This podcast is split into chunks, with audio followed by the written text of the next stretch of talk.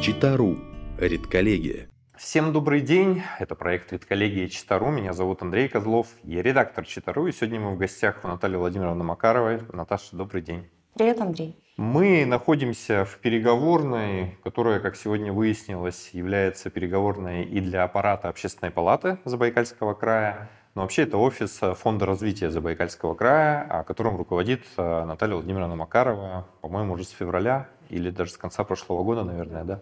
Если быть точнее, здесь офис ресурсного центра находится, подведомственное учреждение администрации губернатора. Которым ты тоже руководишь. Которым я тоже руковожу. И аппарат общественной палаты — это подразделение ресурсного центра. Поэтому это площадка общественной палаты. Фонд развития тоже находится в этом здании, но в других помещениях, на другом этаже. Это торговый центр столицы. Вы до этого находились в другом месте? Нет, мы с самого начала здесь. Всегда Ресурсный здесь? центр был здесь. Ресурсный здесь, а фонд развития? Был на Лермонтова. Почему переехали? Так удобнее. Логистически, процессуально, географически. Но это лучший офис, чем тот, который был до этого? Я бы сказала, что да. Он удобнее просто. Но мы не первый раз уже с тобой встречаемся, разговариваем, и э, я могу сказать, что за предыдущие наши с тобой встречи меня критиковали вообще. -то. То есть как только вышло интервью, ну, разные Кто есть тебя люди. критиковал? Есть разные люди, э, разные мнения по этому поводу. Существует мнение, что Читару продалась Фонду развития Забайкальского края и лично Наталье Владимировне Макаровой, что Козлов с Макаровой о чем-то договорился, и даже когда мы с тобой э, как-то пили чай вечером, э, мне после этого чая а, человек пять сказала, что ужинаешь с Макаровой уже. Для многих негативное восприятие Натальи Макаровой. Тебя критиковали много а, там, за глаза или впрямую. Ты чувствуешь вот этот какой-то негатив по отношению к себе или нет? В регионе, может, где-то в журналистском сообществе, еще где-то? Тот, кто искренне негативно ко мне относится, он имеет возможность прийти и сказать мне об этом в открытую. Таких людей очень мало, кто в открытую говорит. Кто говорит за спиной, а, это личное дело этих людей. Они также может, могут прийти ко мне что-то сказать в открытом. Почему они этого не делают, это вопрос к ним, а не ко мне. А я спокойно ко всему отношусь. Вопрос немножко же по-другому звучал. Ты чувствуешь этот негатив в отношении себя или Сейчас нет? нет. А Есть мнение, что Наталья Макарова приобрела какое-то невероятное влияние в Забайкальском крае. Я периодически обсуждаю самые разные темы с самыми разными людьми. То ты влияешь на региональный футбол, то ты влияешь на распределение денег, то ты влияешь на мнение губернатора по поводу еще чего-то, то ты влияешь на мнение вице-премьеров. И вот везде как будто бы есть немножечко Натальи Макаровой, и на всех она как-то влияет. Твое влияние распространяется за пределы Фонда развития Забайкальского края и второй организации, которой ты руководишь, или нет? Но я действую только в рамках тех уставов, а, с которыми я работаю, как я уполномочена. Я работаю с общественными организациями, с разными. И, соответственно, какие-то управленческие решения, которые в Забайкальском крае происходят, иногда моего мнения кто-то может спросить. Вот. При этом сама я предпочитаю дистанцироваться от таких решений. Тебя часто спрашивают твоего мнения? Нет. Но спрашивают. Ну, спрашивают. Мы можем говорить о том, кто спрашивает твое мнение? Ну, это разные люди. Тебя хватает на все то, чем ты сейчас занимаешься? Я чувствую очень такое легкое вдохновение. Меня хватает только благодаря тому, что рядом со мной работают просто невероятно классные люди. Давай еще раз обозначим, потому что не, не все читали интервью с тобой, э, не все вообще четко представляют, кто такая Наталья Макарова. У меня там один какой-то образ в голове. Там, да, Какой? коллег. Ну, для меня ты все-таки человек, э, с которым я познакомился в э, епархии, когда ты была, да, и я помню наши встречи какие-то, и в храме мы встречались, вот в Большом разговаривали, ты и я, Катя Шайтанова. И у меня какая-то ассоциация все-таки с тем временем в основном, а, вот, потому что а Наталья Макарова, которая появилась в епархии, привнесла в работу епархии все-таки ну, какой-то, это такой штамп, который я не люблю, свежую струю, наверное, да, но было интересно вообще-то, да, и Было проект, классно. да, и проекты какие-то вы реализовывали, и ты была сама не- необычным таким достаточно человеком. А Я, мне все время вспоминается история с джипом, а, с этим сотым, круз- сотый крузак, по-моему, да? был сот- Он сейчас есть этот сот крузак. Да, за рулем которого ты там ездишь по всему краю. У меня вот такая ассоциация. Она у меня твердая, все остальное у меня в каком-то тумане. Потом Наталья Макарова руководит, неожиданно для меня совершенно уже в светской жизни, Наталья Макарова руководит э, проектом 75.ru, который не, не, не теперешний 75.ru, а тот 75.ru, где был информационное агентство, по-моему, было, да? Портал. Да, был портал, и потом э, понимал, что ты занимаешься распределением грантов, и потом ты оказалась в фонде развития Забайкальского края, здесь уже я вот тебя вот так вижу. Мое восприятие такое, а чем на самом деле занимается Наталья Макарова? Есть две организации, которые, которыми я руковожу, я об этом тоже много раз говорила. Это ресурсный центр и фонд развития. Это по форме две разных организации. Ресурсный центр — это подвед администрации губернатора. Изначально он создавался потому, что губернатору стало понятно, что без методической поддержки нашим некоммерческим организациям просто не выжить в стремительно изменяющемся мире, где огромная конкуренция за деньги федеральных фондов. Поэтому такая идея созрела, он мне предложил заняться открытием этого ресурсного центра. Мы долго думали, как это трансформировать, где взять ресурсы и так далее. И вот появилось государственное казенное учреждение два года назад, 20 августа, 2020 года, кстати. Ты его с самого начала возглавляла? Да, я его с самого начала возглавила. Несколько подразделений вошло, включая аппарат общественной палаты, потому что деятельность схожа. Общественники занимаются там примерно схожими какими-то событиями, организуют мероприятия там, и так далее. Стали объединять вокруг себя некоммерческий сектор, рассказывать им о том, как реализовывать проекты, как их писать, как работать с федеральными фондами, куда двигаться надо, как отчитываться правильно за них, для того, чтобы ну, иметь возможность пролонгации своих проектов. И через полтора, по-моему, года э, вот в фонде развития, видимо, назрела ситуация, когда потребовались управленческие решения. И все это так совпало, в тот момент совпало, когда э, в Забайкальский край очень четко и осознанно пришел президентский фонд который сказал, ребят, мы хотим с вами работать, мы видим, что у вас есть потенциал большой. Активность некоммерческого сектора на тот момент э, была очень высокая. Мы в десятку сейчас входим регионов по активности некоммерческого сектора. Но нам вот не хватало такой тесной поддержки. И фонд президентских грантов нам предложил систему работы с грантовыми конкурсами, но на одном условии – открытости и прозрачности. То есть, ребят, мы вам даем деньги – вы нам тоже даете свое софинансирование, но все конкурсы должны быть открыты, прозрачны, все должны видеть, как проходят конкурсные процедуры, как деньги распределяются, кто сколько получил, кто как за них отчитался. И вот мы начали эту такую трудоемкую работу, на самом деле, потому что требования фонда достаточно серьезно. Потом вот так назрело, что губернатор предложил мне возглавить фонд, который стал не просто фондом, который оперирует внебюджетными средствами, но и фондом-оператором, крупнейшим стратегическим партнером фонда президентских грантов на самом деле на Дальнем Востоке. И это сейчас они подтвердили на ВЭФе, где я выступала тоже. Ну вот, собственно, как-то все одно перетекало с разными жизненными ситуациями, историями. Сейчас я пока возглавляю две организации, мне нравится. Когда губернатор предлагал возглавить вот первую организацию, про которую мы говорим, у тебя было понимание, почему тебе?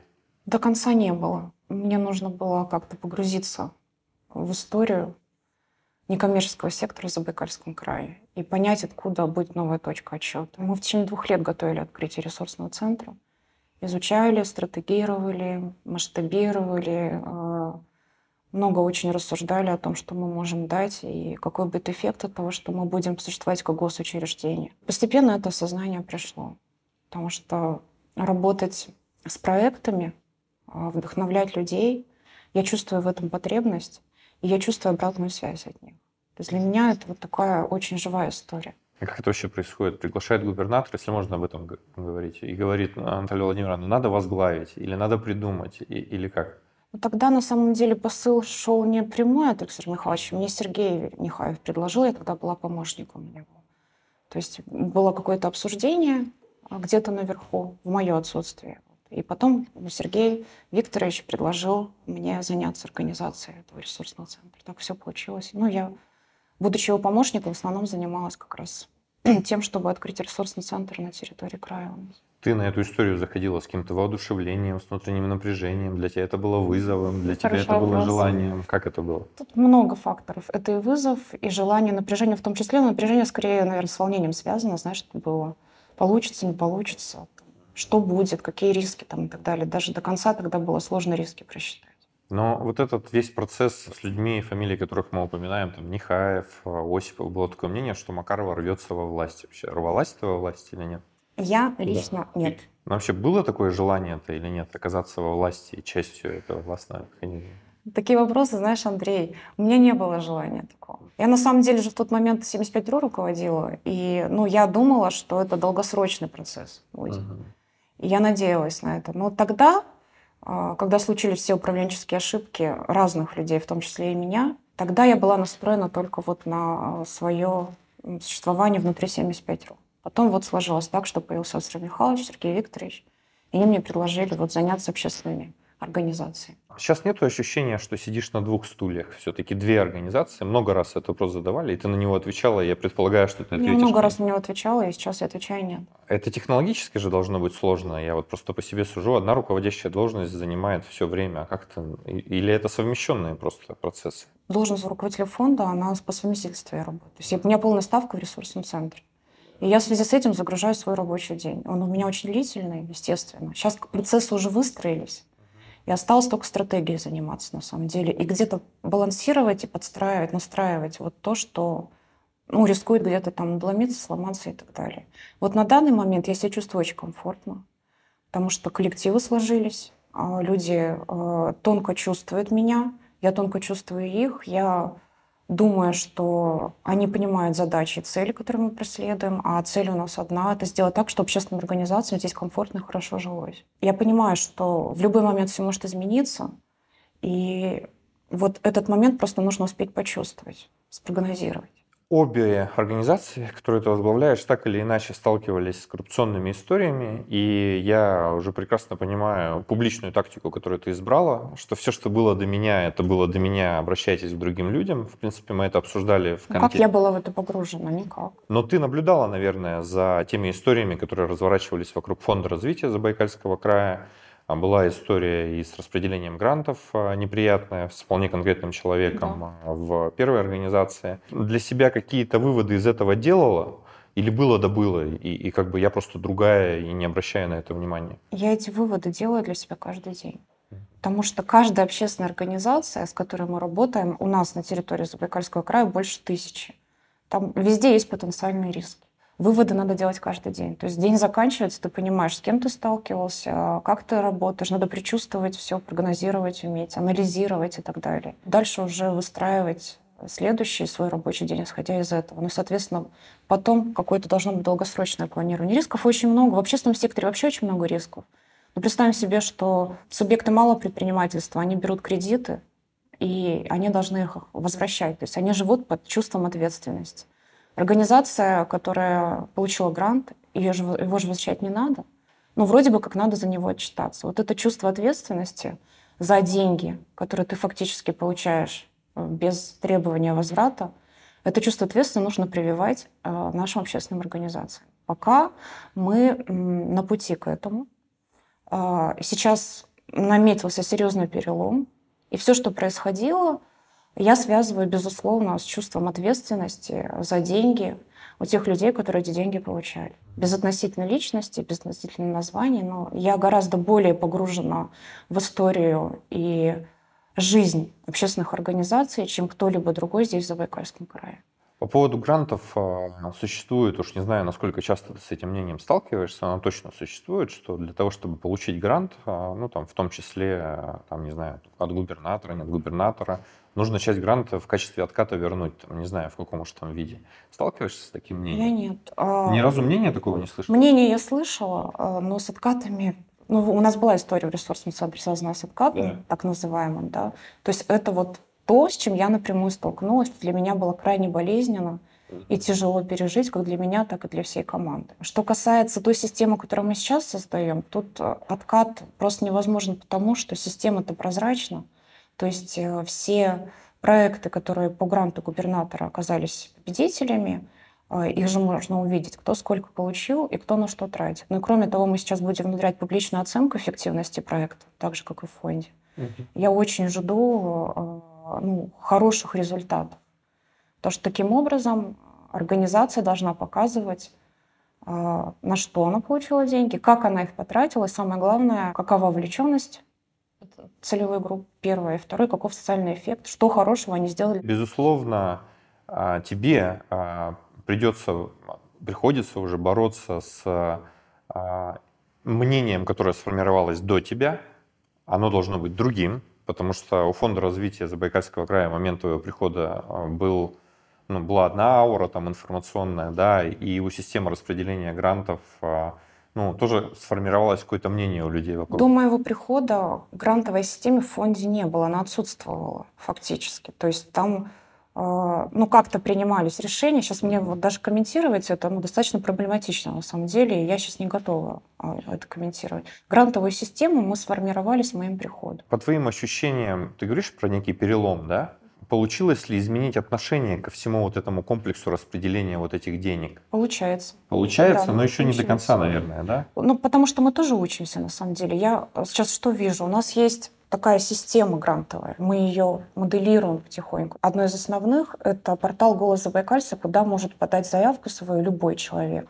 Независимо от того, общественник, там, НКО. Любое физлицо может подать туда заявку, набрать там 500 голосов. Мне может не нравиться, кстати, этот проект. И есть проекты, которые мне не нравятся, которые по голосу которые Забайкальца, получают но деньги. которые получают деньги, потому что за них проголосовала аудитория. А ты можешь упереться и не дать? У нас же есть обязательство эти деньги дать. Вот, поэтому дальше тогда, если мне не нравится проект, приглашаю этого человека, говорю, давай мы тогда посмотрим с тобой, что можно из этого максимум сделать для людей. Мы всем, кто получил поддержку пользователей, должны предоставить финансирование. У нас лимит сейчас уже исчерпан. 10 миллионов мы дали в этом году. Ну, на Все 2022 уже, год. да. А, Опять же, существует мнение, что а, те направления, которые или те проекты, которые Макарова условно не хочет поддерживать, они не получат Ну, поддержки. чье это мнение? Как там говорят журналисты, источники не сдаем там, да? Ну, пусть приходит ко мне, мы с ними побеседуем. Можно даже в редколлегии. Да, ну вот э, история, э, я ее не очень четко помню, про три, по-моему, гранта футбольных, которые заявлялись и которые не получили поддержку. Не помнишь ты ее? У нас было 132 проекта подано. Ты говоришь, Грантовый я отдельно этой истории грант не помню. Я все проекты эти прочитала. А, У нас двуступенчатая система поддержки проектов. Первое — это голосует независимый экспертный совет из разных людей. И в основном это эксперты федерального уровня, очень серьезные люди. А, Они ставят оценки по тем критериям, которые заданы президентским фондом. И влиять на них не может вообще никто.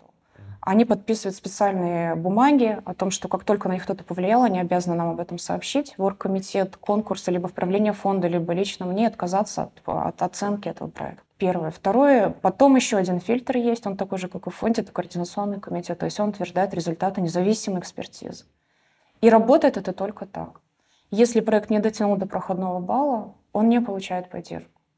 Другое дело, если вы готовы дальше поработать, да, и понять, где вы не дотянули, то есть мы, мы готовы оценки экспертов этой организации предоставить. Что эксперт написал, почему он посчитал, что этот проект э, пролетает да, мимо, мимо списка победителей. Надо просто уметь, первое, проигрывать достоинство, извлекать ошибки из своих проигрышей и идти дальше. Вот тогда это работает. Потому что есть у нас проекты, которые по 5, по 6 раз подавались в президентский фонд. А губернаторские подались с первого раза выиграли. Есть обратная история. А, Когда э, организация получила президентский грант, решила пролонгировать потом проект в э, губернаторском конкурсе, не получилось. То есть вот. Это все очень живые, индивидуальные истории, с каждым проектом надо работать. Смещусь немножечко в сторону фонда развития непосредственно Забайкальского края. Мы в прошлый раз э, в текстовом интервью говорили с тобой о наполнении э, фонда развития Забайкальского края, и ты, я еще об этом обязательно скажу, в контексте э, была первым человеком, который мало того, что представляет фонд, является его руководителем, который обозначила конкретные суммы, я не помню, по-моему, 400 На миллионов. тот момент, да, бюджет был годовой 4. 400 миллионов э, рублей. До этого никто никогда нам официально не говорил, сколько там в этом фонде лежит. Мы там искали какие-то источники. Мы... Это же открытая информация, потому что годовой отчет, он же публикуется в любом А, случае. Ну, может быть, мы плохо искали информацию, все же тоже ошибаются или не знают, где искать Все информацию. ошибаются. Да, все Не знают, быть. где искать. Вот, мы говорили об основных э, спонсорах. Это Норильский никель и компания Удаканская медь, э, Забайкальская железная дорога, по-моему. Мы говорили о схеме распределения этих денег, что э, часть это те проекты, которые заложены в сотрудничество между спонсорами и регионом, да, что у вас есть Обусловленное соглашение. Обусловленное соответствующее, соглашением. да. Но ситуация, мы об этом перед роликом говорили, изменилась уже, да? То есть там больше 400 миллионов. Сейчас, Сколько да. сейчас? Бюджет увеличился у нас за последние, наверное, недели три, потому что много целевых средств поступает на конкретные мероприятия. И сейчас к 700 миллионов приближается бюджет фонда на этот. А откуда деньги пришли еще? Ну, у нас появились другие партнеры, ДГК-14, э, Highland Gold, Риск Соловьевский.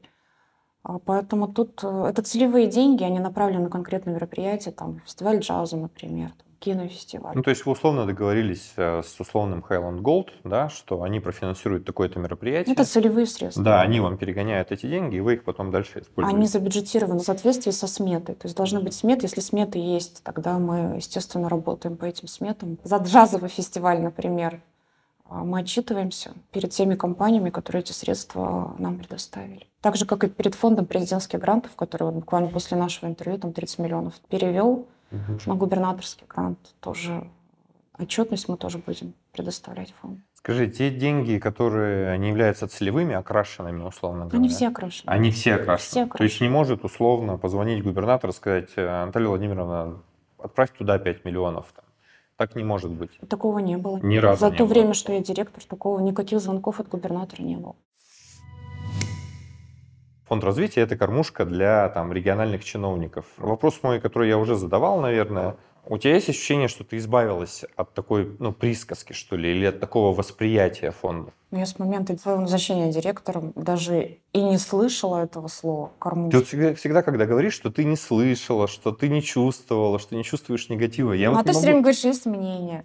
Да, но т- Понимаешь, я, я Это просто не получается, могу... как будто мы в разных с тобой мирах живем. То есть я вот так вот живу, и у меня есть так- ну, такое наполнение вокруг меня людей, которые в чем-то заинтересованы, которые хотят что-то изменить, и которые хотят, ну, вот действительно видеть физику процесса, да.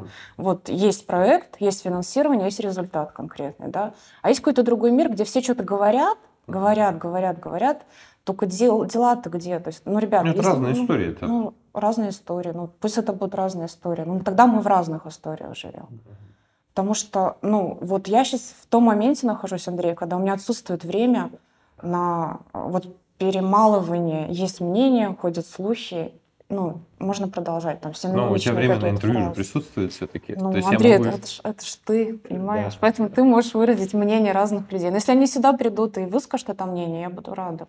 Да, и а, еще одна история, а, которая, которая мне вообще-то импонирует э, в взаимоотношениях нынешних и Читару, и Фонда развития, а, ну и в целом а, в нашем общении, это то, что ты как бы публично, в том числе, взяла на себя ответственность за все те проекты, которые фонд поддерживает. Ну, послушай, я подписываю договор. Да, я понимаю. А, э, Мы же все время сравниваем с тем, что было до тебя. До тебя, я понимаю, что это не твоя вообще история, я просто объясняю смысл своего вопроса. До тебя люди дистанцировались вообще максимально. Вот фонд развития дает деньги на какой-то проект, а мы к этому не имеем отношения, потому что нам просто сказали дать деньги, а мы выполнили функцию бухгалтерии. Было такое. Сейчас, э, я не прошу тебя это прокомментировать, я говорю о том, что сейчас стало по-другому. То есть мы пришли к тебе со своей народной премией, да, это была поддержка губернатора, и по большому счету ты могла выполнить функцию человека, который предполагает это сотрудничество, перегоняешь. Но ты сразу сказала, ребята, я хочу полноценно участвовать в народной премии, давайте поймем, как мы можем быть полноценными партнерами в этом процессе. Вот, и для меня это важная вообще-то история. И я хочу а, как бы спросить, ты каждый проект так погружаешься, который финансирует фонд? Это несложно физически даже каждый проект видеть, понимать его, а, искать какие-то, а, ну, какой-то вполне конкретный инструментарий погружения в него? Это с опытом приходит уже. Тихонько опыта набираешься, с разными людьми общаешься, учишься, учишься с ними взаимодействовать в разных формах абсолютно. У нас есть некоммерческие организации. Вот вчера буквально с Сергеем Сергеевичем Новиченко разговаривали, я делилась с ним эмоциями своими. И есть общественные организации, которые очень тяжелые. Они с финансами хотят больших денег, но отвечать за них не готовы. Есть э, организации, которые открыты и говорят, что в моменте решают вопрос. Если возникли сложности, они к нам сразу приходят. Есть те, кто прячутся. Это очень разные истории. Но я научилась их просто чувствовать вот где-то на уровне инту- интуиции. Во многом это, этому помогли вот сложные истории, которые там на старте мы в руководстве ресурсным центром возникли, да. Наверное, помог мой опыт там работы в СМИ, в епархии там и так далее. То есть со временем ты начинаешь а, отличать чистое от грязного, открытое от закрытого там, и так далее. Ну и э, на что я настраиваю людей? На искренность в партнерстве. И мне кажется, что сейчас вот это стало получаться. Расскажу пример, я не буду называть, что это за организация. Одна крупная спортивная федерация, мы с ними долго подались по поводу отчетности, смет и так далее. Вот. Все-таки я настояла на том, чтобы я видела, что происходит внутри, И сейчас я вижу не просто финансовые результаты, как они отчитываются, они отчитываются чисто. Я вижу, как они прогрессируют благодаря системности, которая внутри управленческой команды создана, как они прогрессируют вот э, здесь, в паблике. Они большие результаты хорошие показывают, я этим горжусь. Ну, таких вот несколько сейчас команд у нас. Скажи, ты а, влияла как-то на принятие решений по футбольному клубу «Чита»? и его дальнейшему финансированию? На принятие решения не влияло, но мнение свое высказала. По твоим ощущениям, высказанное мнение повлияло в итоге на финальное решение по клубу? Возможно. Спокойно себя с этим чувствуешь? Считаешь, оно Смотри, правильно? А, ты меня не спросил, какое мое мнение. Ну, какое твое мнение, да? Мое мнение такое, что профессиональный клуб должен существовать, а вот управленческие решения должны быть пересмотрены. И как только там будет грамотный менеджмент, футбольный клуб «Чита» А, рванет, и он будет э, достойно представлять Забайкальский край. То есть ты считаешь, что футбольный клуб «Чита» а, должен вернуться в статус профессиональной команды? Абсолютно точно. Я это мнение высказывала в разных кабинетах и разным людям, и они прекрасно это знают.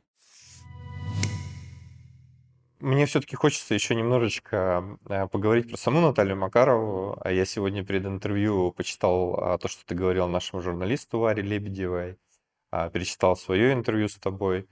А, и, и вот возвращаясь к твоему вопросу про то, а как ты меня воспринимал вообще? А, я действительно тебя воспринимал как человека, который приехал из-за пределов региона в Забайкальский край, да, и что-то здесь делает. И на каком-то этапе для меня было удивлением, что ты вообще здесь родилась, там, да, ты местная, которая отправлялась в какое-то длительное путешествие в Москву и Питер. Как получилось вообще, что ты уехала, а потом вернулась, тебя как бы обратно, что потянуло-то вообще, что вернуло сюда? Ну, наверное, сейчас я уже понимаю, что такое зов сердца, потому что я искренне люблю Забайкальский край. Mm. Мне здесь очень хорошо, очень комфортно. И теперь, хотя, ну, Москва это тоже своего рода дом сейчас, mm. я даже будучи в Москве очень каждый день думаю, там скорее бы вот туда, домой. Mm. Вот, буквально там вчера я прилетела, и ощутила такое счастье, вот самолет приземлился, думаю, ну, дома, знаешь, вот этот вот, такая тихая осень, знаешь, вот это вот, ну, это только Забайкалье сможет прочувствовать. Как получилось, что я уехала? Ну, у меня были, там, ты любишь про цель, там, спрашивать. У меня была цель, я всегда видела себя в журналистике э, с детства, и мне хотелось получить соответствующее образование, поэтому я и уехала, и поступила на журфак Ивановского госуниверситета, окончила его, продолжила свою работу в Москве там на федеральных телеканалах. Все было классно, но потом э, были личные обстоятельства, которые, ну, меня, ну, можно сказать, даже где-то там зацепили, знаешь, и я хотела перезагрузиться. И вот потянула сюда. Я, на самом деле, туда приехала сюда, ну, две недели перезагружусь, там съезжу на родину, подышу. Угу. Потом Владыка появился, митрополит Дмитрий, и он мне предложил поработать в епархии. Так вот две недели превратились уже практически там, в 10 лет. А родина где?